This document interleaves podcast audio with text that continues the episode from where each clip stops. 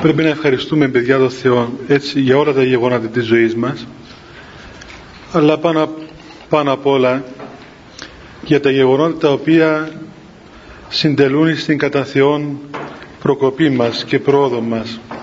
Διότι αυτά ουσιαστικά έχουν έτσι ε, μεγάλη σημασία, ουσιαστική σημασία στη ζωή μας και στην ύπαρξή μας στον εαυτό μας, στο είναι μας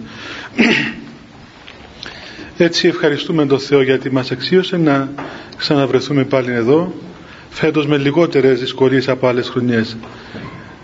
Δεν, δεν είχαμε πολλές βόμβες αυτό το καλοκαίρι. Αλλά χάσαμε τη διαφήμιση. Θυμάστε πρώτη, μετά την πρώτη χρονιά που κάνεις ομιλίες που έγραφα συνέχεια εφημερίες αντίο μου γέμισε εδώ το παρεκκλήσι από την πρώτη μέρα.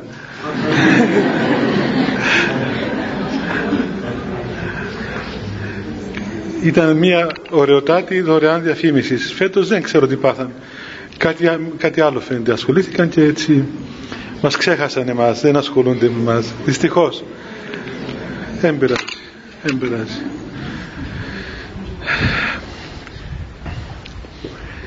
Φέτος θα προσπαθήσουμε με τη βοήθεια του Θεού βέβαια πάντοτε να έχουμε μια ενότητα στα θέματα μας. Αφού τελειώσαμε για δύο συνεχόμενα χρόνια το θέμα της ερμηνείας των μακαρισμών του Χριστού θα προχωρήσουμε φέτος σε ένα άλλο ε, κεφάλαιο, σε μια άλλη ενότητα περί της εν Χριστώς ζωής αυτό βέβαια φαίνεται γενικό όμως είναι πρακτικό θέμα δεν είναι θεωρητικό θέμα είναι πρακτικό και θα το δούμε σε αυτήν την πρακτική του μορφή. Όμως για να μπορέσουμε να, να οικοδομήσουμε πάνω σε αυτό το θέμα χρειάζεται να πούμε μερικά πράγματα τα οποία είναι απαραίτητες βάσεις για να μπορούμε να καταλάβουμε για ποιο λόγο η Εκκλησία βλέπει την Χριστό ζωή στην πρακτική της μορφή όπως θα την εξηγήσουμε και επειδή υπάρχουν οπωσδήποτε παιδιά τα οποία ήρθαν φέτος για πρώτη χρονιά πρέπει να προσλάβουν και τα παιδιά αυτά τις νέες βάσεις μέσω των οποίων θα έχουν αυτά τα κριτήρια, τα σωστά ορθόδοξα πατερικά κριτήρια να μπορούν να καταλάβουν με ποιον τρόπο οι πατέρες βίωναν και εξέφραζαν το μυστήριο της εν Χριστώ ζωής. Μόνο παιδιά που να περνάτε μέσα από την πόρτα γιατί μένουν άλλοι απ' έξω και εμείς είμαστε μόνοι μας εδώ μέσα. Ε, Μάριε Χριστόδουλε, ελάτε πάνω, ελάτε πάνω. Και εσύ υψηλότατε. Στέλιο. Άντε Στέλιο. Άντε Μάριε.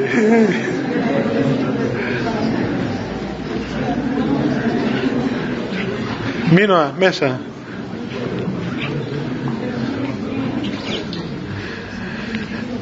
Λοιπόν,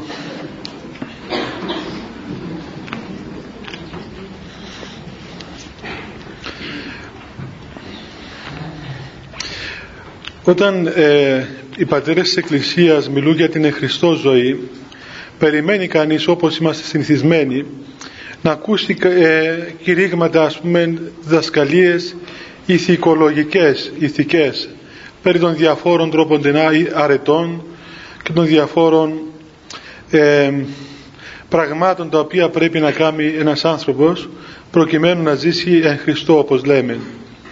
Όμως βλέπουμε ότι οι πατέρες όταν μιλούν περί της εν Χριστώ ζωής μιλούν για συγκεκριμένα πρακτικά πράγματα και μια συγκεκριμένη πρακτική μέθοδο την οποία προτείνουν και η οποία βέβαια προηγουμένως έχει εφαρμοστεί τόσο από τους ιδίους όσο και από τους προηγούμενους Αγίους της Εκκλησίας. Παραδείγματος χάρη ένας Άγιος της Εκκλησίας μας, μεγάλος θεολόγος, από τους μεγάλους πατέρες της Ορθόδοξης Εκκλησίας μας, ο Άγιος Νικόλαος ο Καβάσιλας, έγραψε ένα περίφημο έργο περί της εν Χριστώ ζωής. Και εκεί περιμένει κανείς να διαβάσει θεωρίες για αυτό το θέμα, όμως ο Άγιος Νικόλαος ο Καβάσιλας αρχίζει αμέσως να ομιλεί περί της εν Χριστώ ζωής ερμηνεύοντας τα μυστήρια της Εκκλησίας και συγκεκριμένα το μυστήριο του βαπτίσματος, του χρήσματος και της Θείας Ευχαριστίας. Έτσι παιδιά και εμείς σε αυτόν τον χρόνο ή όσο ο Θεός μας επιτρέψει και μας δώσει δύναμη θα μιλήσουμε για τα μυστήρια της Εκκλησίας αλλά για να καταλάβουμε τα μυστήρια της Εκκλησίας τι σημαίνει μυστήριο και για ποιο λόγο γίνεται και ποια σημασία έχει στη ζωή μας και πώς πρέπει να τον αντιμετωπίζουμε πρέπει να, να, να καταλάβουμε το πώς η Εκκλησία βλέπει αυτήν την πορεία του ανθρώπου μέσα σε αυτόν τον κόσμο. Διότι οπωσδήποτε το μυστήριο δεν είναι μια μαγική τελετή έτσι που έρχεται ο ιερέας σαν μάγος και λέει μερικά λόγια καταλαβίστικα και γίνονται ας πούμε τα πράγματα απομειώντα ισόντα δηλαδή οι μη παντρεμένοι γίνονται παντρεμένοι το νερό από νερό γίνεται αγιασμός το λάδι από λάδι γίνεται ευχέλαιο ο άρτος γίνεται σώμα και αίμα Χριστού κτλ. Αυτά όλα βέβαια δεν είναι μια μαγική τελετή και οπωσδήποτε δεν επιδρούν μαγικά στον άνθρωπο αλλά υπάρχει μια ολόκληρη θεολογία, μια ολόκληρη, ένας ολόκληρος λόγος περί των μυστηρίων έχουν τον λόγο, το σκοπό τους, έχουν την, την πορεία τους. Για να καταλάβουμε λοιπόν ποια η θέση των μυστηρίων στην ζωή του ανθρώπου και ειδικά στην Χριστό ζωή του ανθρώπου πρέπει να πιάσουμε από την αρχή να καταλάβουμε και πώς η Εκκλησία βλέπει τον άνθρωπο και ποιος είναι ο, ο χαρακτήρας της Εκκλησίας. Αυτά τα είπαμε και άλλες φορές τα λέμε κάθε χρόνο αλλά είναι απαραίτητα τόσο για να τα θυμούμαστε όσο για να τα ακούσουν και τα παιδιά τα οποία έρχονται για πρώτη φορά σαν πρωτοετής στον χώρο αυτόν. Οπωσδήποτε παιδιά ξέρετε ότι η Αγία Γραφή ο, ο λόγος αυτός, ο γραπτός λόγος αυτός περί του Θεού και του Θεού αρχίζει από το πρώτο βιβλίο από τη Γένεση με το να ερμηνεύσει την δημιουργία του κόσμου και του ανθρώπου. Δεν αρχίζει η γραφή με το να πει διδάγματα ας πούμε ηθικά διδάγματα ή διδασκαλίες ή διάφορες ιδέες περί του Θεού. Αλλά αρχίζει πολύ απλά και λέει πως ο Θεός δημιούργησε τον κόσμο. Βέβαια κάποιος που το διαβάζει ε, με διάθεση επιστημονική κριτική και όχι καλή διάθεση μη έχοντας σωστές προϋποθέσεις μπορεί να θεωρήσει όλα αυτά τα πράγματα σαν περιττά ή σαν επιδράσεις από διάφορες άλλες ας πούμε ιδεολογίες της εποχής εκείνης. Και είναι, είναι γεγονός ότι ακόμα και στις θεολογικές σχολές οι, οι βιβλικοί θεολόγοι όπως λέγονται ε, ερμηνεύουν την, τη γραφή ε, παίρνοντας σαν παραδείγματα ότι ταυτόχρονα υπήρχαν και άλλοι μύθοι και άλλες ξέρω εγώ ιστορίες από εδώ από εκεί στους διάφορους Ασσύριους και Βαβυλωνίους και όλα αυτά πράγματα γιατί. Διότι λαμβάνουν τη γραφή με έναν κοσμικό λογικό τρόπο δεν ξέρουν ότι η γραφή ε, είναι ένα βιβλίο το οποίο εγγράφτηκε με το Πνεύμα του Άγιον οπότε ερμηνεύεται και με το Πνεύμα του Άγιον μόνον καταλαβαίνετε με το Πνεύμα του Άγιον και κατεξοχήν το βιβλίο αυτό έχει ένα σκοπό δεν έχει σκοπό επιστημονικό η Αγία Γραφή δεν είναι βιβλίο το οποίο ομιλεί επιστημονικά περί της κοσμολογίας. Δεν είναι το έργο της γραφής αυτό βεβαίως όσα λέει η Γραφή είναι αληθή και είναι και αποδεδειγμένα επιστημονικά. Η επιστήμη απέδειξε την αλήθεια της Αγίας Γραφής αλλά αυτό δεν έχει σημασία τόση για μας. Είτε το αποδείξει η επιστήμη είτε δεν το αποδείξει αυτό δεν είναι δικό μας πρόβλημα. Είναι πρόβλημα της επιστήμης το πρόβλημα το δικό μας και ο λόγος της Γραφής είναι περί του Θεού και περί της θεώσεως του ανθρώπου δηλαδή η Αγία Γραφή δίδει μια σωστή εικόνα, μια σωστή ιδέα, μια σωστή γνώση περί του Θεού και μια σωστή γνώση και μια σωστή οδόν περί της θεώσεως του ανθρώπου. Είναι ένας λόγος δηλαδή περί Θεού και περί θεώσεως του ανθρώπου. Έτσι λοιπόν όταν η Γραφή ομιλεί για την δημιουργία του κόσμου αυτό θέλει να πει ότι ο Θεός εκ του μη όντως δημιούργησε τα πάντα, τα πάντα εκ του μη όντως, και ταυτόχρονα δημιούργησαν και τον άνθρωπο εκ του μειόντος αφού έλαβε χούν από της γης και έδωσε στον άνθρωπο ε, την δυνατότητα να γίνει όμοιος με τον Θεό. Και ομιλεί η Γραφή και ότι ο Θεός έπλασε τον άνθρωπο κατ' εικόνα του έτσι. Έκαμε δηλαδή μία εικόνα του ο Θεός και του έδωσε, έδωσε δυνατότητα σε αυτή την εικόνα του να ομοιάσει με το αρχέτυπο που είναι ο Θεός Πατέρας και Δημιουργός του. Έτσι λοιπόν ξέρουμε τη δημιουργία του ανθρώπου, ξέρουμε πώς έγινε ο άνθρωπος από που έγινε ποιος τον έκαμε και ποιος, ποια είναι η φύση του ανθρώπου και ποιος είναι ο προορισμός του ανθρώπου ξέρουμε ότι ο άνθρωπος δεν είναι αυθύπαρκτονών αλλά επλάστηκε από τον Θεό κατά έναν ιδιαίτερο τρόπο δεν πλάστηκε όπως δημιουργήθηκε η υπόλοιπη δημιουργία με έναν λόγο, με μια προσταγή αλλά ο ίδιος ο Θεός προσωπικά ε, έπλασε τον άνθρωπο με δική του προσωπική φροντίδα έδωσε στον άνθρωπο πνεύμα ζωής και ψυχή ζώσαν όπως λέει η Γραφή και έκαμε τον άνθρωπο κατ' εικόνα του. Δηλαδή μπορούμε να πούμε ότι ο Θεός έτσι ο καταφύσιν Θεός δημιούργησε έναν τεχνητό Θεό ή όπως αν το πούμε πιο μοντέρνα ξέρω εγώ σήμερα ε, εμείς όταν θέλουμε να κάνουμε κάτι κάτι εικόνα μας βγάζουμε μία φωτογραφία μας έτσι. Αυτή η φωτογραφία μας είναι η εικόνα μας. Ή πάμε σε έναν καλό ζωγράφο και μας κάνει την εικόνα μας το πορτρέτο μας όπως το λένε στα γαλλικά. Δεν είναι ελληνική λέξη νομίζω αυτή.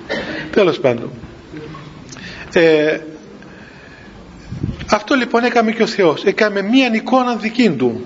Αυτή την εικόνα λοιπόν δεν την έκαμε νεκρή αλλά της έδωσε τη δυνατότητα την ζωοποίησε την εικόνα αυτή τον, τον Ανδριάντα αυτόν το άγαλμα το πούμε τον Ανδριάντα τον πύληνο Ανδριάντα δικών του τον εζωοποίησε και του έδωσε τη δυνατότητα να γίνει και όμοιος με τον Θεό. Όχι μόνο να είναι κάτι εικόνα Θεού αλλά να είναι και όμοιος με τον Θεό. Είναι αυτό που λέμε και το μάθαμε απλοϊκά από την πρώτη στιγμή που πήγαμε σχολείο ότι ο άνθρωπος επλάστηκε κατ' εικόνα και καθομοίωση του Θεού. Η εικόνα του Θεού σε μας είναι όλα αυτά τα χαρίσματα τα οποία έχουμε. Δηλαδή είμαστε ναυτεξούσιοι έχουμε την ελευθερία το οποίο είναι το κατεξοχή γνώρισμα της κατοικώνα θεοδημιουργίας μας. Έχουμε την ελευθερία της υπάρξεως μας την ελευθερία της βουλήσεώς μας την ελευθερία να κρίνουμε, να αποφασίζουμε να απορρίπτουμε ή να δεχόμαστε ακόμα και τον ίδιο τον Θεό και τα περί του Θεού. Είμαστε ε, η κορονίδα της δημιουργίας είμαστε το τελειότερο δημιούργημα όλης της δημιουργίας. Έτσι είμαστε βασιλείς του κόσμου και της δημιουργίας. Αλλά περισσότερο από αυτό ελάβαμε την εντολή και την δύναμη από τον Θεό να το ομοιάσουμε και ομοιάζουμε με τον Θεό όταν όλα αυτά τα οποία μας έδωσε ο Θεός καταφύσει μέσα μας ενεργοποιηθούν με τη χάρη του Αγίου Πνεύματος και ε, έχουμε μία ένωση πλέον με την χάρη άκτιστον χάρη του Θεού όπως λέγεται και οδηγηθούμε στην θέωση. Δηλαδή ενεργεί μέσα μας ο Θεός απρόσκοπτα δια των ακτίστων ενεργειών του, δια της ακτίστου χάριτός του. Ως εδώ είναι η καταφύσιν ζωή του ανθρώπου, όπως μας έπλασε ο Θεός. Αυτό είναι δηλαδή το θέλημα του Θεού για τον άνθρωπο. Έτσι μας έκαμε ο Θεός. Ο Θεός μας έκαμε να είμαστε ελεύθεροι, να είμαστε αυτεξούσιοι, να είμαστε βασιλείς της κτήσεως, να πορευόμαστε προς Αυτόν, να έχουμε σαν μοναδικό και, και κατεξοχήν έργο μας την νοεράν αίσθηση μας περί του Θεού, την νοεράν προσευχή, η αγάπη μας και οι κινήσεις της ψυχής, ψυχής μας να είναι απαθείς, να είναι αναμάρτητες, να κινούνται προς τον Θεό και δια του Θεού στους ανθρώπους και στη χτίση και έτσι ο άνθρωπος λειτουργεί κατά φυσικών τρόπων.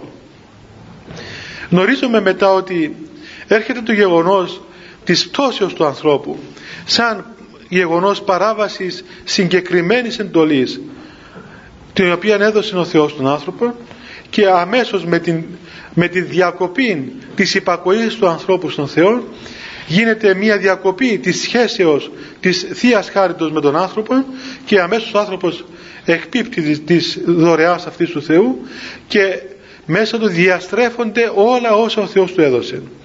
Έτσι έχουμε πλέον μια πτώση από την φυσική ζωή μας, από την καταφύση ζωή μας σε μια κατάσταση παραφύση η οποία βέβαια είναι αυτό το οποίο λέμε και μάθαμε ως προπατορικό αμάρτημα.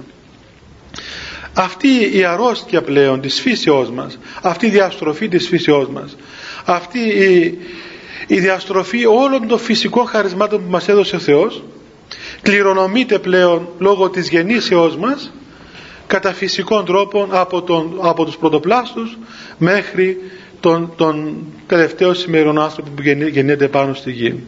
Όλοι οι άνθρωποι κληρονομούμε την ασθένεια της της φύσεως ανθρωπίνης φύσεως η προπατορική αμαρτία παιδιά το προπατορικό αμάρτημα όπως είπαμε και άλλες φορές δεν είναι η ενοχή του Αδάμ και της Εύας την οποία πληρώνουμε εμείς αλίμονο αν ήταν αυτό δηλαδή. Έκαμε ο Αδάμ και η Εύα μια αμαρτία πριν 10.000 χρόνια ξέρω πότε την έκαμα και πληρώνουμε όλοι εμείς. Τόσο κακούργος είναι αυτός ο Θεός. Δεν μας εσυγχώρεσε από τότε μέχρι σήμερα. Κρατάει κακία της Εύας και του Αδάμ. Φανταστείτε δηλαδή τι κακουργία σε τι μέγεθος κακίας θα ήταν ο Θεός. Και εάν ας πούμε μας υπέβαλε ας πούμε ξέρω εγώ σε καθαρτήρια μπάνια όπως έλεγε κάποιος το βάφτισμα δηλαδή για να ε, απαλλαγούμε από την προπατορική ενοχή. Η θεώρηση του προπατορικού αμαρτήματος σαν ενοχής είναι μια δυτική, μια ε, ερετική διδασκαλία η οποία δυστυχώς ε, επήρθε έτσι υπησύρθε λαθανόντως και στη δική μας νοοτροπία αλλά πρέπει να ξέρουμε ότι είναι σα, σαφώς κατηγορηματική θέση των Αγίων Πατέρων της Εκκλησίας μας ότι το προπατορικό αμάρτημα είναι η αρρώστια της ανθρώπινης φύσης η οποία μεταβιβάζεται και διαβιβάζεται κατά κληρονομικών τρόπο. Γι' αυτόν τον λόγο και ο Χριστός δεν είχε ας το πούμε έτσι το προπατορικό αμάρτημα. Δηλαδή δεν ήταν διασπασμένη η φύση η ανθρωπίνη που προσέλαβε γιατί ακριβώς δεν έγινε άνθρωπος κατά τον ίδιο τρόπο που γινόμαστε εμείς. Έτσι δεν έγινε ένα άνθρωπος όπως γεννιόμαστε όλοι εμείς με συνάφεια ανδρός και γυναικός αλλά έγινε ένα άνθρωπος εκ πνεύματος Αγίου και Μαρίας της Παρθένου.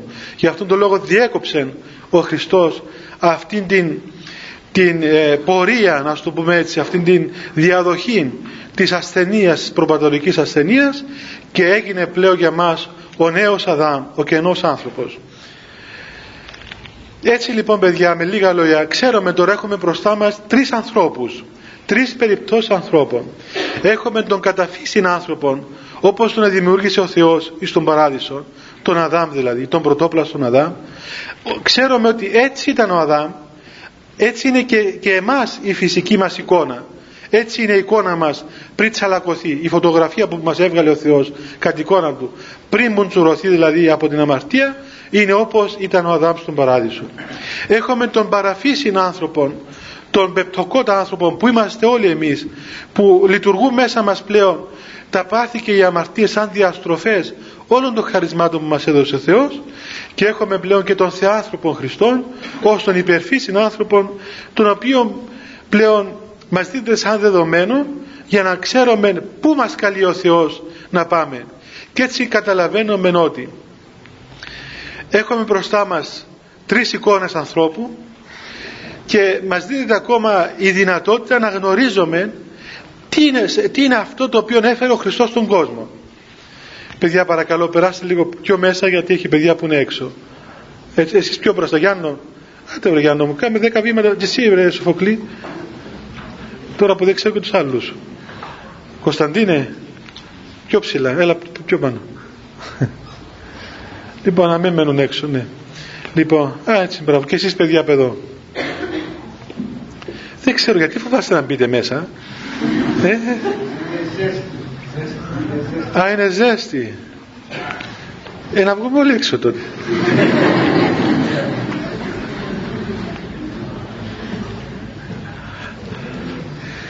Αύριο που θα κρυώνετε όμως τι θα γίνει; Λοιπόν, έμπειραζε. Μπέστε μέσα και ας είναι ζέστη καλύτερα μέσα παρά έξω.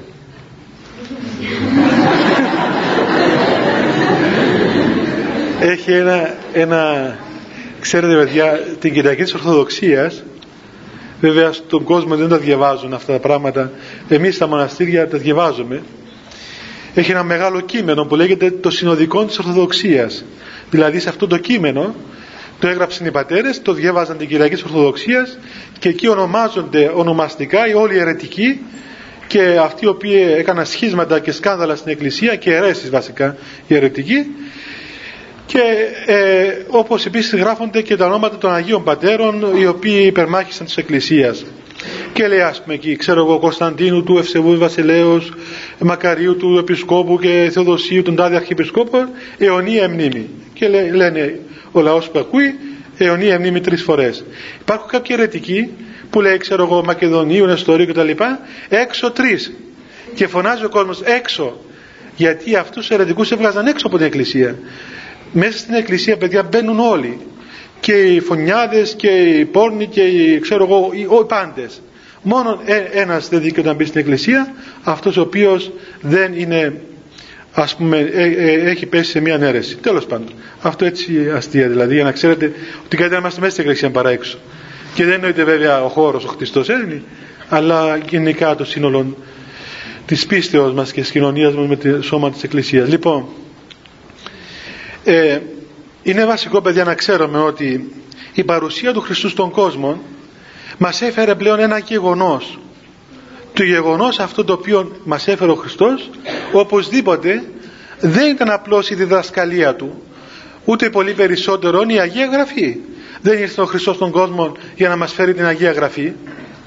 Αλλήμον αν είχαμε αυτή την εικόνα, αυτή την εικόνα την έχουν οι μουσουλμάνοι που λένε ότι ο, ο Μωάμεθ ας πούμε ε, υπήρξε στον κόσμο ο μοναδικός προφήτης του Θεού και έχει το Κοράνι το οποίο έπεσε από τον ουρανό και το έγραψε ο Μωάμεθ το βρήκε ξέρω εγώ που το βρήκε και το θεωρούν εκείνο το, το βιβλίο το Κοράνι το βιβλίο ότι είναι το θεόπνευστο των βιβλίων και το οποίο κρίνει τα πάντα. Στην Εκκλησία δεν είναι έτσι. Η Αγία Γραφή δηλαδή το, τα βιβλία αυτά της Αγίας Γραφής είναι θεόπνευστα είναι βιβλία γραμμένα με το Πνεύμα του Άγιον αλλά δεν ήταν αυτός ο λόγος της ελεύσεως του Χριστού στον κόσμο.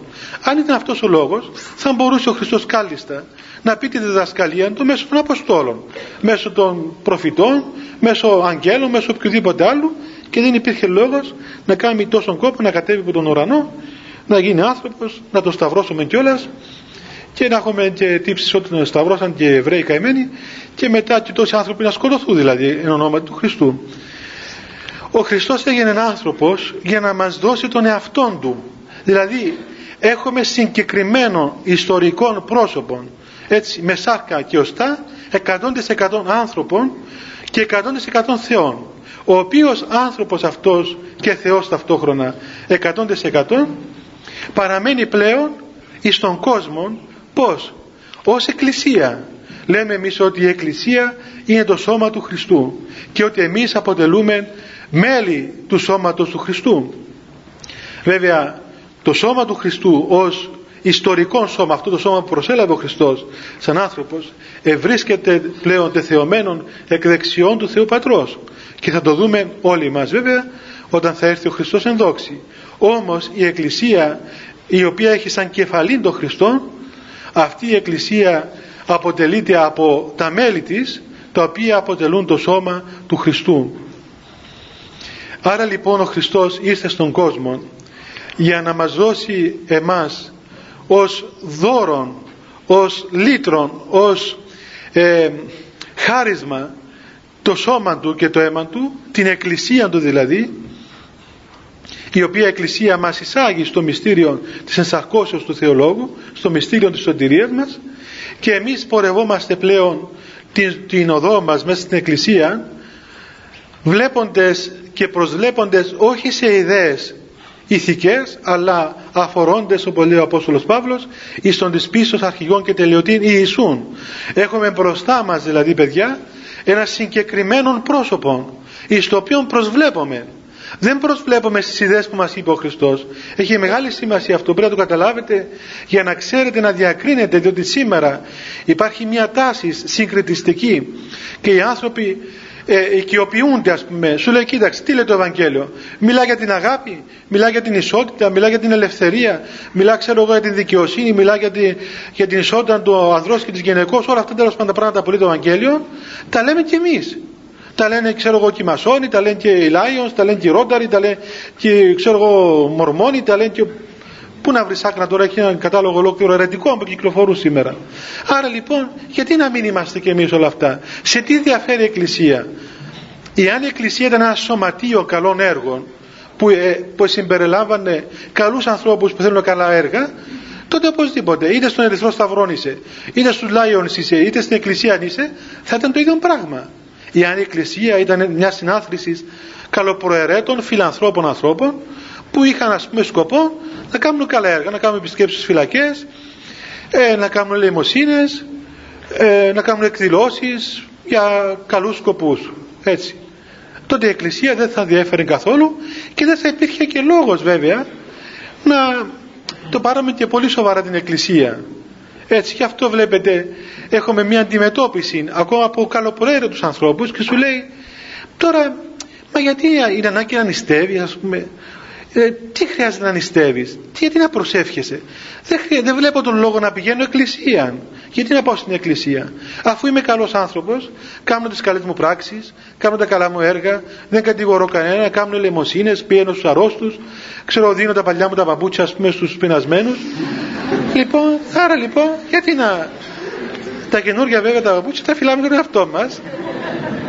Βέβαια βέβαια υπάρχει και μια καλή κοινωνική πτυχή του πράγματος τούτου διότι φανταστείτε ας πούμε αν δεν αγόραζαν οι γυναίκες από 40 παπούτσια κάθε μια λοιπόν πώς θα κινείται το εμπόριο και οι άνθρωποι τα κλείναν τα καταστήματα και τόσοι άνθρωποι ζουν και εγώ χαίρομαι όταν βλέπω ανθρώπους που τι δουλειά κάνετε, λέει γυναικεία ενδύματα. Λέω μπράβο παιδί μου, δεν θα πεινάσεις ποτέ.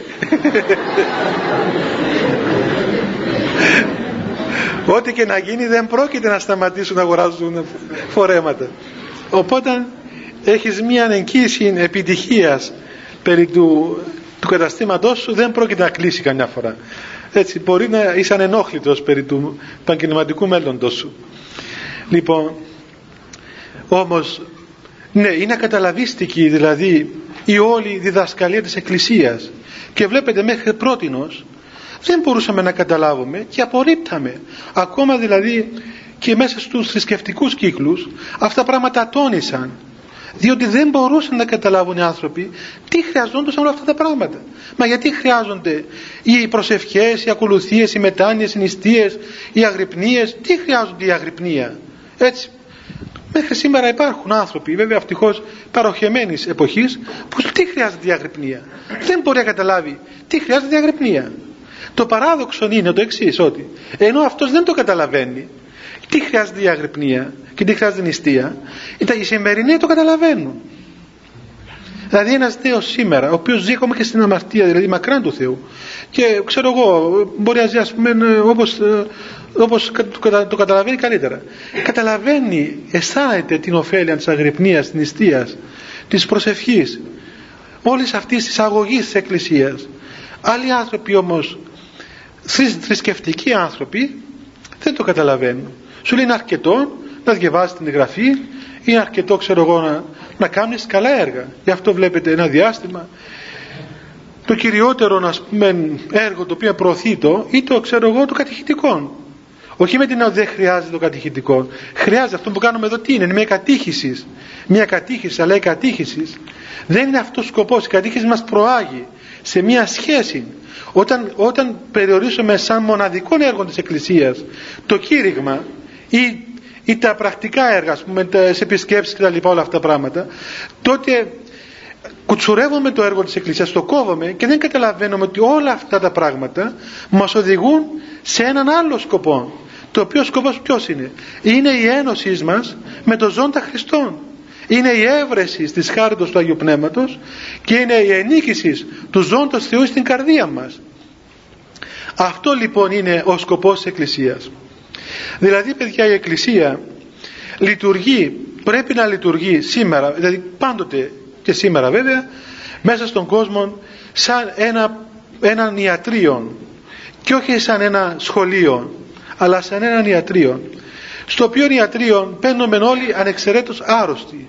Είμαστε όλοι παιδιά δυστυχώς διεστραμμένοι. Αν έχει κανένα που νομίζει ότι δεν είναι ας μας το πει αλλά είμαστε διεστραμμένοι γιατί; Διότι μέσα μας διεστράφησαν όσα ο Θεός μας έδωσε από τη στιγμή που μέσα μας υπάρχουν πονηρίες, μίση, κακίες, καχυποψίες, φόβος φόβος έτσι υπάρχει ας πούμε ε, μη άνεσης με το περιβάλλον μας, με το πλησίο μας. Δεν υπάρχει σωστή σχέση με τον Θεό. Δεν λειτουργεί μέσα μας η καρδία μας όπως λειτουργούσε όταν ήταν κατά φύση ε, στον παράδεισο. Άρα όλα αυτά τα πράγματα ε, μας, ε, μας δείχνουν ότι είμαστε όντως πνευματικά ασθενείς άνθρωποι. Μένουμε στην Εκκλησία.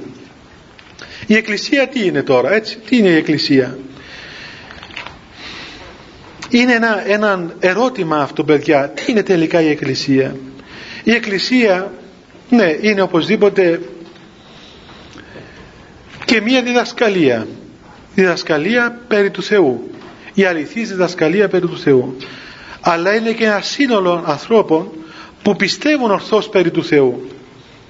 Και η Εκκλησία όπως λέει και το, το όνομα της εκκαλώ Εκκλησία καλεί τους ανθρώπους κοντά της διδάσκει τους ανθρώπους την αληθή γνώση του Θεού υποβάλλει τους ανθρώπους σε μία μέθοδο θεραπευτική ιατρική ώστε να μπορέσουν να δουν τον Θεό δίδει τον Θεό σωστά εις τον άνθρωπο και η Εκκλησία αποτελείται από το σύνολο αυτών των ανθρώπων που πιστεύουν ορθά και αγωνίζονται ορθά και ζουν ορθά τον Θεό.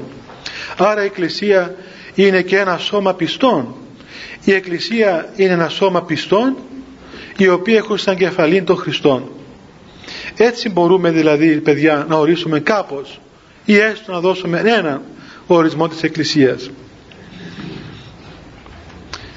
Αυτό το πράγμα σημαίνει ότι εάν εμείς θέλουμε να γίνουμε μέλη Χριστού τότε δεν μπορούμε να έχουμε το, την, την, την σχέση μας με τον Χριστό σαν ιδιωτική υπόθεση τότε είμαστε υποχρεωμένοι να ενταχθούμε εις το σώμα της Εκκλησίας. Δεν μπορούμε να κάνουμε μέσα στην Εκκλησία ατομικά γεγονότα. Δεν υπάρχουν ατομικά γεγονότα. Τα ατομικά γεγονότα είναι τα γεγονότα του σατανά. Είναι, ο σατανάς είναι άτομον.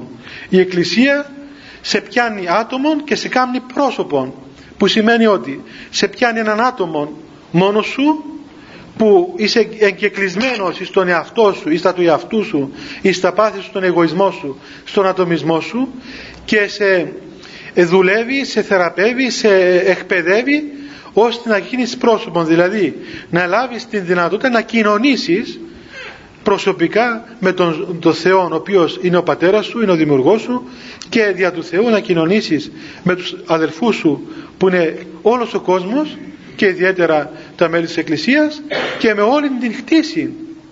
Άρα μπορούμε να πούμε ότι ο αληθής χριστιανός είναι ο άνθρωπος ο οποίος έχει ζώσαν σχέση με τον Θεό ζώσαν σχέση με τους ανθρώπους και σωστή σχέση με την χτίση.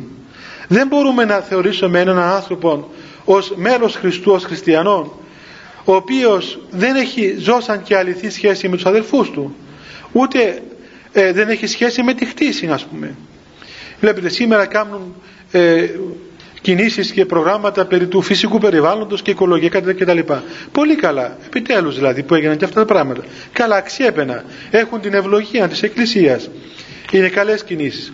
Όμως αυτή η κίνηση δεν είναι τίποτα άλλο παρά η σωστή κίνηση στην οποία προσελάβαναν πάντοτε όλα τα μέρη της Εκκλησίας.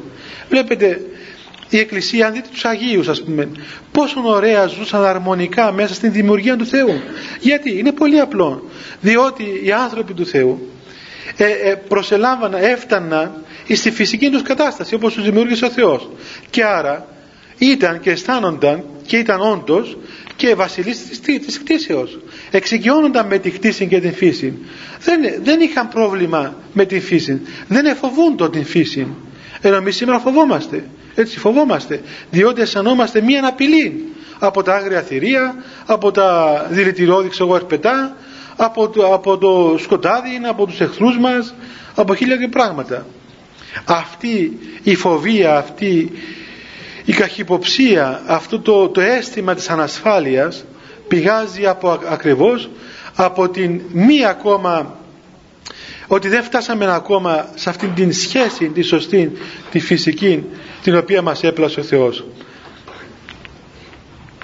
Αυτή η μέθοδος την οποία κάνει η Εκκλησία λέγεται άσκησης ασκητική ζωή της Εκκλησίας. Για αυτή μιλήσαμε τα παρασμένα χρόνια. Όλα αυτά τα οποία είπαμε στις εντολές του Θεού και στους μακαρισμούς του Χριστού ήταν ακριβώς τα φάρμακα τα οποία δίδει η Εκκλησία ως αντίδοτα στα δηλητήρια τα οποία υπησύρθαν μέσα μας με την πτώση. Έτσι, οι εντολές του Θεού είναι τα αντίδοτα της αμαρτίας. Δεν είναι εντολές νομικές, δεν είναι εντολές ηθικές αλλά είναι ιατρικές συνταγές είναι ιατρικά φάρμακα τα οποία λαμβάνουμε για να γίνουμε υγιείς όταν πάμε στο γιατρό μας δίνει χάπια, μας δίνει ενέσεις, μας δίνει σιρόπια μας βάλει να κάνουμε ξέρω ασκήσεις μας βάλει να κάνουμε διάφορα πράγματα ώστε να γίνουμε καλά έτσι κατά τον ίδιο τρόπο τον ίδιο χαρακτήρα επέχουν οι εντολές του Θεού και η επισήμαση των αντιθέτων εντολών σαν αμαρτία. Τώρα, φέτος είπαμε θα μιλήσουμε για τα μυστήρια. Τι είναι τώρα τα μυστήρια της Εκκλησίας, έτσι; Και ποιος ο λόγος των μυστηρίων; Ή στην πορεία μας, στην Χριστό πορεία. Λέει ο Άγιος Νικόλος ο Καβάσιλος ότι η Εκκλησία σημαίνεται εν της μυστηρίης. Δηλαδή η Εκκλησία φανερώνεται και εκφράζεται και σηματοδοτείται, ας πούμε έτσι, οριοθετείται μέσα στα μυστήριά της.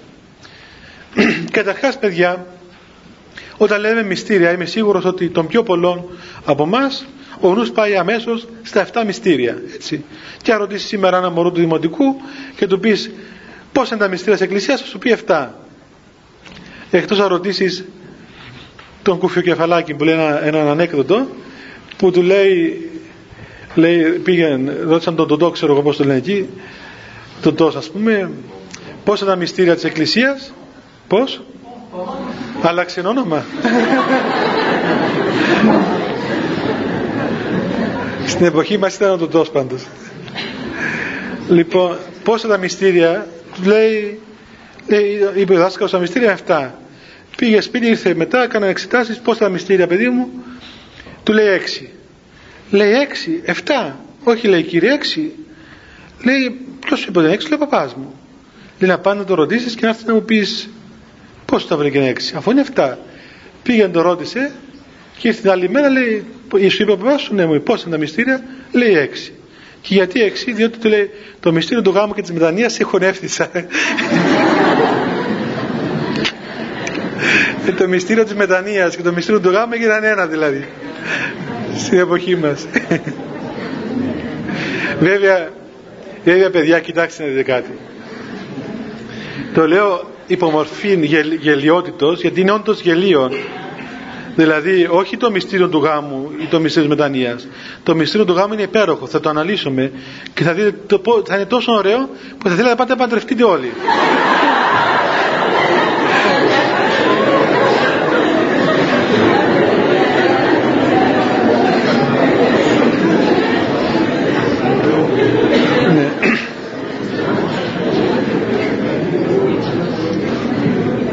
Λοιπόν,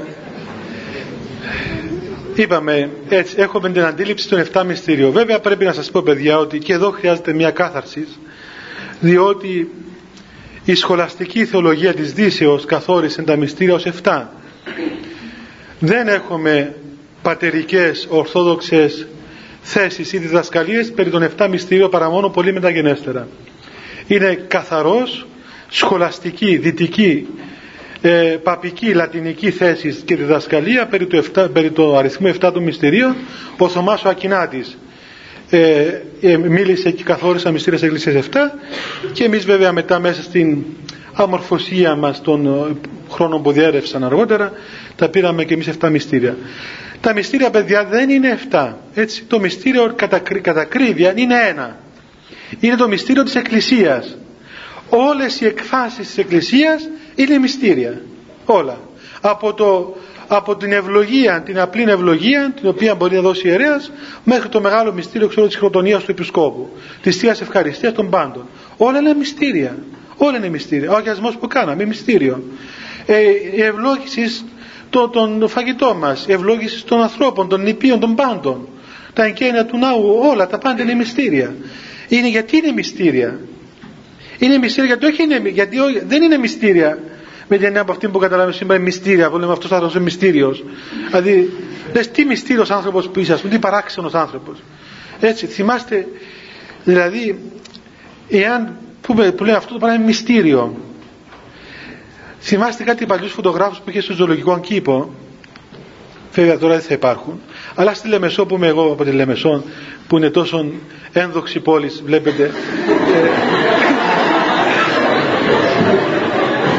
είναι και από πάσης απόψεως κρατεί τον κόσμο σε μια ζωντάνια ειδήσεων επικαιρότητας. δεν σας αφήνει να καταπέσετε τον ενδιαφέρον σας λοιπόν αυτή η ένδοξη πόλη λοιπόν που έχει τον ζωολογικό κήπο λοιπόν, είχε εκεί στην εποχή μου είχε κάτι φωτογράφους που μας έβγαζαν φωτογραφίες που είμαστε μωρά και πηγαίναμε είχε κάτι γαϊδουράκια ψεύτικα στα οποία καθόμαστε πάνω και μας έβγαζαν φωτογραφία. Αλλά γινόταν ένα μυστήριο εκεί. Και όταν ακούω λέξη μυστήριο πάντοτε με στον νου έρχεται αυτή η εικόνα. Τι ήταν; Ο φωτογράφος είχε μια φωτογραφική ας πούμε με τρυπόδια με πράγματα και είχε και ένα μαύρο ρούχο στο οποίο έμπαινε μέσα ολόκληρος. λοιπόν και κάτι έκαμε εκεί μέσα ξέρω κάτι, κάτι 10 λεπτά και σου έβγαζε μια φωτογραφία αλλά μέσα στο παιδικό μου μυαλό εμένα. Δηλαδή ήταν σαν κάτι μαγικό ας πούμε. Έμπαινε εκείνος μέσα ολόκληρος με τα πόδια του εμένα από έξω. Κάτι μαγείρευε, κάτι έκαμνε και σου έβγαλε μια φωτογραφία μετά που εσύ καθόσουν πάνω στο ψεύτικο το γαϊδουράκι. Αυτό είναι μυστήριο. Κάτι μυστήριο. Αλλά δεν είναι αυτά τα μυστήρια της Εκκλησίας έτσι.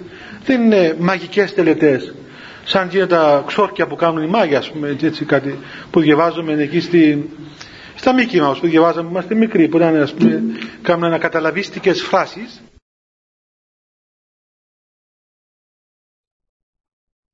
Μειώ δηλαδή οδηγώ είναι μια μοίηση, μια οδηγία μια πορεία του ανθρώπου από την χτιστή και πεπτοκία πραγματικότητα μέσα στην άκτιστη και την ε, ε, ενχάρητη πραγματικότητα των ενεργειών του Θεού δηλαδή τα μυστήρια είναι, είναι ενέργειες του Αγίου Πνεύματος σε συγκεκριμένων χώρων και χρόνων και συγκεκριμένα γεγονότα και ύλην ακόμα έτσι.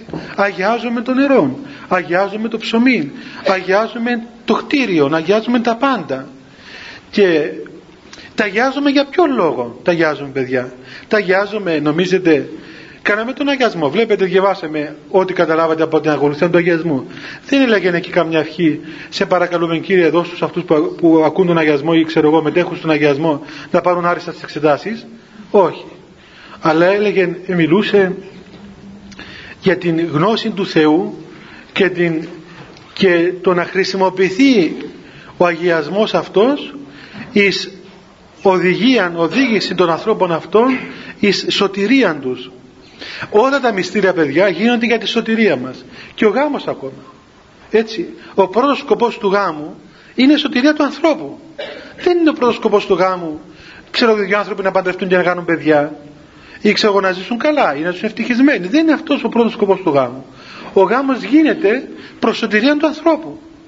Το ίδιο πράγμα γίνεται και η Θεία Ευχαριστία για αυτόν τον λόγο γίνεται και το ευχέλαιο. Για αυτόν τον λόγο γίνεται και ο αγιασμός. Για αυτόν τον λόγο γίνεται και η μοναχική κουρά τα πάντα όλα μέσα στην Εκκλησία γίνονται ως έχοντα κατεξοχήν ένα σκοπό της σωτηρίας του ανθρώπου. Δηλαδή την ένωση του ανθρώπου με τον Θεό. Αυτός είναι ο σκοπός. Αυτόν τον σκοπό έχουν τα μυστήρια. Και δίδονται στον άνθρωπο σαν χαρίσματα από τον Θεό τα οποία λαμβάνει ο άνθρωπος εκ του ασφαλούς. Δηλαδή γεννόμαστε και πάνε να μας βαφτίσουν έτσι. Και γίνεται το βάπτισμα μας. Όταν γίνεται το βάπτισμα παιδιά είτε θέλουμε είτε δεν θέλουμε είτε μετέχουμε είτε δεν μετέχουμε είτε πιστεύουμε είτε δεν πιστεύουμε στο βάπτισμα όμως το βάπτισμα γίνεται και ο άνθρωπος που βαπτίζεται βαπτίζεται. Και λαμβάνει από τον Θεό ως χάρισμα όλα αυτά τα οποία λέει μέσα η ακολουθία του μυστηρίου του βαπτίζοντος το οποίο θα μελετήσουμε φέτος. Όμως υπάρχει μια διαφορά. Τότε λοιπόν αφού τα λαμβάνουμε όλα γιατί δεν μεταμορφωνόμαστε; Τα λαμβάνουμε μεν αλλά τα ενεργοποιούμε με τη συνεργία της ανθρωπίνης ελεύθερης βούλησής μας. Λαμβάνουμε μεν όλα όσα μας δει το μυστήριο όλα όσα λέει το μυστήριο μας δίδονται. Δεν είναι απλές ευχές τα λόγια του μυστηρίου αλλά είναι λόγοι του Θεού είναι οντολογικοί λόγοι ας το πούμε έτσι αν μπορούμε να πούμε αυτόν τον όρο δηλαδή είναι δημιουργικοί λόγοι. Όταν, όταν λέει ο ιερέας ας πούμε ότι να ενδυθείς στον Χριστό να λάβεις πνεύμα σοφίας, συνέσεως δύναμη όλα αυτά τα πράγματα τα λαμβάνουμε μέσα μας. Τα λαμβάνουμε, είναι μέσα μας όλα αυτά τα πράγματα. Εκβάλλεται ο σατανάς από την καρδία, εισέρχεται η χάρη του Αγίου Πνεύματος και τώρα παραμένει πλέον σε μας μόνο αυτή η ελεύθερη συνεργασία μας ώστε να ενεργοποιήσουμε πλέον όσα λάβαμε μέσω του μυστηρίου. Δηλαδή τα μυστήρια της Εκκλησίας είναι προσθήκες χάριτος, προσθήκες Αγίου Πνεύματος οι οποίες ενεργοποιούνται με την ελεύθερη βούλησή μας και αυξάνουν ακριβώς την κίνησή μας, την ορμή μας, την δύναμη μας προς την, στην πορεία μας προς τη σχέση, προς την αληθή κοινωνία με το ζώντα Θεόν στην καρδία μας.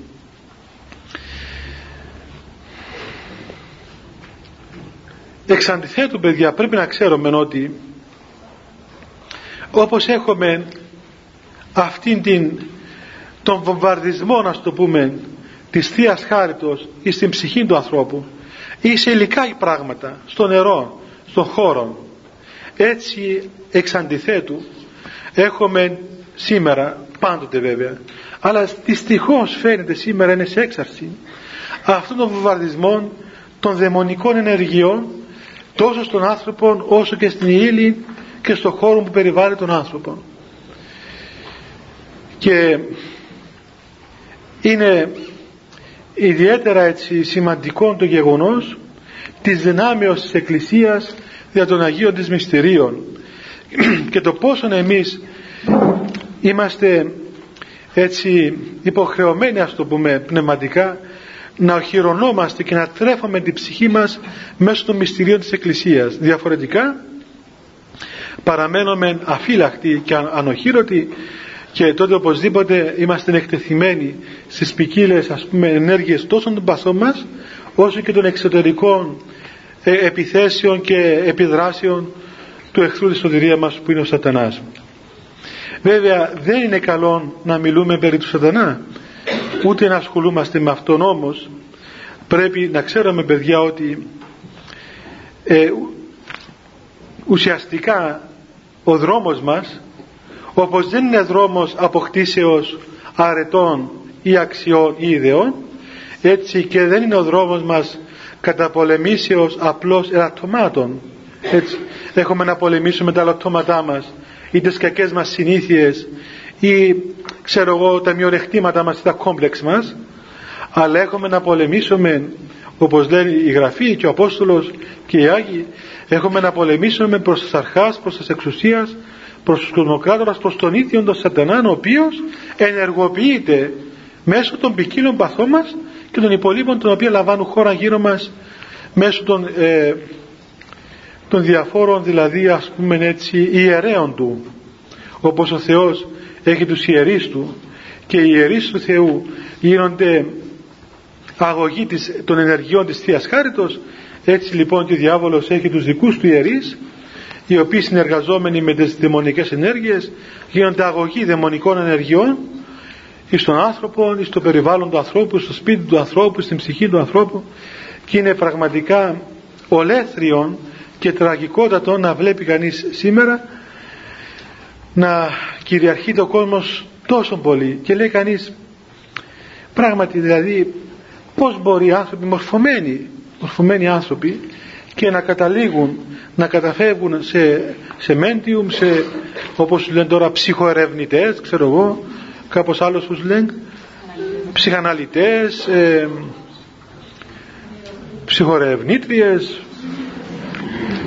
και βλέπεις κάτι καμιά φορά έτσι, κάτι φωτογραφίες δηλαδή που υπάρχουν κάτι κάτι ας πούμε τύποι εκεί ξέρω να το εδώ ας πούμε το, Δηλαδή τι παρουσιάζουν ας πούμε, ξέρω να εκπέμπουν ας πούμε κάτι ενέργειες.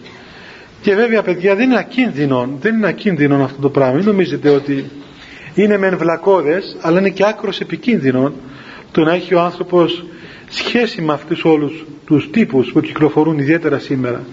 Τόσο επικίνδυνο ώστε η Εκκλησία κατά κρύβια επιβάλλει ως θεραπεία του ανθρώπου που, που πηγαίνει σε μάγους και σε ε, όλους αυτούς τους τύπους ε, ξανά κατά ακρίβεια, κατά την ακρίβεια των κανόνων επιβάλλεται ξανά το χρήσμα διότι θεωρείται άρνησης του Θεού οπότε ο αρνητής του Χριστού της Εκκλησίας επιβάλλεται να ξαναγίνει σε αυτό το χρήσμα για να μπορέσει να λάβει την, την εκ νέου ανανέωση της χάριτος του Αγίου Πνεύματος και να γίνει ξανά ζωντανό μέλος της Εκκλησίας. Ε, δεν έχουμε χρόνο να επεκταθούμε περισσότερο. Απλώς τελειώνω παιδιά θέλοντας να συνοψίσω ότι τελικά αυτό το, το κεφάλαιο περί των μυστηρίων είναι ακριβώς αυτές οι πρακτικές ενέργειες της Εκκλησίας οι οποίες δίδονται σε εμά σαν λάφυρα ώστε να μπορέσουμε εμείς να πορευθούμε αυτήν την ιατρική μέθοδο της Εκκλησίας στην επιστροφή μας, στην καταφύση δημιουργία μας και στην οικείωσή μας με τον αληθινό Θεό. Θα αρχίσουμε από την επόμενη φορά να εξετάζουμε το πρώτο μυστήριο, το, το πρώτο γεγονός το οποίο κάνει η Εκκλησία μας, το οποίο είναι το, οποίο είναι το γεγονός του Αγίου Βαπτίσματός μας και που προηγείται του βαπτίσματος αυτά τα οποία λέγονται σαν κατήχησης έτσι κατήχησης όχι βέβαια υπό τη μορφή της διδασκαλίας αλλά υπό τη μορφή των ε, επικλήσεων της Εκκλησίας προς πάταξη και εξολόθρευση και εκδίωξη των δαιμονικών ενεργειών από μέσα στον άνθρωπο. Ε, μήπως θέλετε να ρωτήσετε κάτι παιδιά πριν σας απολύσουμε; Καλά. Ποιος; Ανακοινώσεις. Γιούτα του γυαλιά μου. Η πρώτη ανακοίνωση είναι ότι εμείς θα είμαστε εδώ ξανά στις 12 Οκτωβρίου. Ναι. 12 Οκτωβρίου ημέρα Δευτέρα παιδιά και την ίδια ώρα. Μετά. Δεύτερη ανακοίνωση είναι ότι στις 5 Οκτωβρίου ημέρα Δευτέρα και ώρα 7 μετά μεσηβρία στο ξενοδοχείο Forum Intercontinental τι μεγάλο. Λοιπόν αυτό είναι στη Λευκοσία. Θα ορίστε. Το πρώην Λίδρα. Όσοι το, το προλάβετε Λίδρα. Ε, είναι αυτό που είναι έτσι τοπικά είναι απέναντι από το μετόχι του Κίκου κάπου εκεί είναι προς το αεροδρόμιο του παλιό νομίζω. Λοιπόν ε, ε, εκεί η ώρα, η ώρα 7 το απόγευμα θα μιλήσει ο πατήρ Εφρέμ ο ηγούμενος της Μονής Βατοπεδίου. Ο πατήρ Εφρέμ θα μιλήσει και μετά αφού θα μιλήσει θα τιμηθούν ε, ο Αρχιεπίσκοπος, ο Πρόεδρος και ο ηγούμενος της Μονής Κίκου για τις, για τις ευεργεσίες που έκαναν στη Μονή Βατοπεδίου και μετά θα προβληθεί και ένα σχετικό λέει, ντοκιμαντέρ. Καλλική λέξη και αυτή διαρκείας 65 λεπτών. Θα έχει και δεξίωση. Ορίστε. Α, όλα σύνολο 65 λεπτά. Λοιπόν στα 66 λεπτά μπορείτε να φύγετε. 65 λεπτά θα είσαστε παρόντες. Οπωσδήποτε πιστεύω θα είναι πολύ καλή τόσο η ομιλία του Γέροντα όσο και τον ντοκιμαντέρ και οι υπόλοιπες ε, παρασημοφορήσεις λοιπόν σιγά παιδιά μην μιλάτε για να ακούσετε ο Όμιλος Ορθόδοξης και Ελληνικής Παράδοσης διοργανώνει εκδήλωση με θέμα Ελληνοορθόδοξη Παράδοση η εκδήλωση θα γίνει από τις 6 μέχρι 8 Οκτωβρίου στην αίθουσα τελετών του Πανεπιστημίου. Κύριος ομιλητής της 6 Οκτωβρίου και η ώρα 7.30 το απόγευμα θα είναι ο πατήρ Γεώργιος Μεταλλινός, καθηγητής θεολογίας του Πανεπιστημίου Αθηνών. Είναι ε, πολύ καλός, καλός ομιλητής, είναι ορθόδοξος άνθρωπος με ορθόδοξα φρονήματα. Νομίζω παιδιά θα ωφεληθείτε πάρα πολύ να έρθετε να τον ακούσετε. Η ώρα 7.30 στις 6 Οκτωβρίου. Λοιπόν, 5 Οκτωβρίου ο Πάτερ Εφραίμ, 6 Οκτωβρίου ο Πάτερ Γεώργιος Μεταλλινός. Στην των τελετών. Τώρα, πάλι αυτός ο ομιλός ανακοινώνει ότι την 5η 1η Οκτωβρίου, δηλαδή μεθαύριο, διοργανώνει εκδρομή που θα περιλαμβάνει επίσκεψη περίπατων και γεύμα σε εστιατόριο στο παραδοσιακό χωριό Φικάρδου και ακολούθως μετάβαση στο Μαχερά κατάθεση Στεφάνου στο κρυσφύγιο του Γρηγόρη Αυξεντίου και προσκύνημα στη Μονή της Παναγίας του Μαχερά. Η αναχώρηση θα γίνει στις 11 προ μεσηβρία και η επιστροφή γύρω στις 6.30 μετά μεσηβρία. Παρακαλούνται όσοι ενδιαφέρονται να συμμετάσχουν στην εκδρομή να δηλώσουν μέχρι την τρίτη απόγευμα στα τηλέφωνα. Τώρα τηλέφωνα θα θυμάστε απ' έξω. Ε; Δίπλα. Α, τηλέφωνα λέει υπάρχουν σε ανακοίνωση αναρτημένη στην πόρτα του ναού αναρτημένη στην πόρτα του ναού. Μάλλον στην πόρτα υπάρχουν και τηλέφωνα παιδιών. Τηλέφωνα είναι τέλος πάντων κάποια τηλέφωνα μια Μαρία, Γεωργία και ένας άγγελος. Λοιπόν, στο, α, στο μπαγκάρι στο μπαγκάρι επίσης όσοι θέλουν μπορούν να δηλώσουν τώρα. Δηλαδή όσοι θέλουν να πάτε στην εκδρομή του περιπάτου, του εστιατορίου, του, του, του Στεφάνου, του,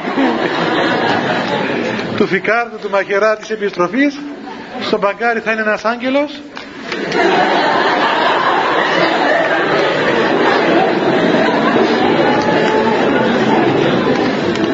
ένας άγγελος και δύο Μαρίες. Και εκεί θα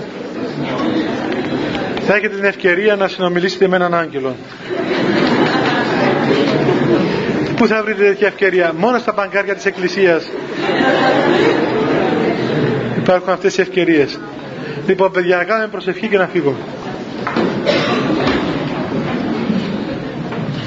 Χριστέ το φως των αληθινών το φωτίζουν και αγιάζουν πάντα άνθρωπον ερχόμενον εις τον κόσμο σημειωθεί το εφημάς το φως του προσώπου σου είναι αυτό ψώμεθα φως το απρόσιτον και κατεύθυνον τα διαβήματα ημών προς εργασία των εντολών σου πρεσβείες της Παναχράντου σου Μητρός και πάνω σου των Αγίων Αμήν. Διευχών των Αγίων Πατέρων ημών Κύριε Σου Χριστέ ο Θεός ημών ελέησον ημάς. Αμήν. Καλό βράδυ παιδιά ο Θεός μαζί σας. Καλή επιτυχία στο, στα μαθήματά σας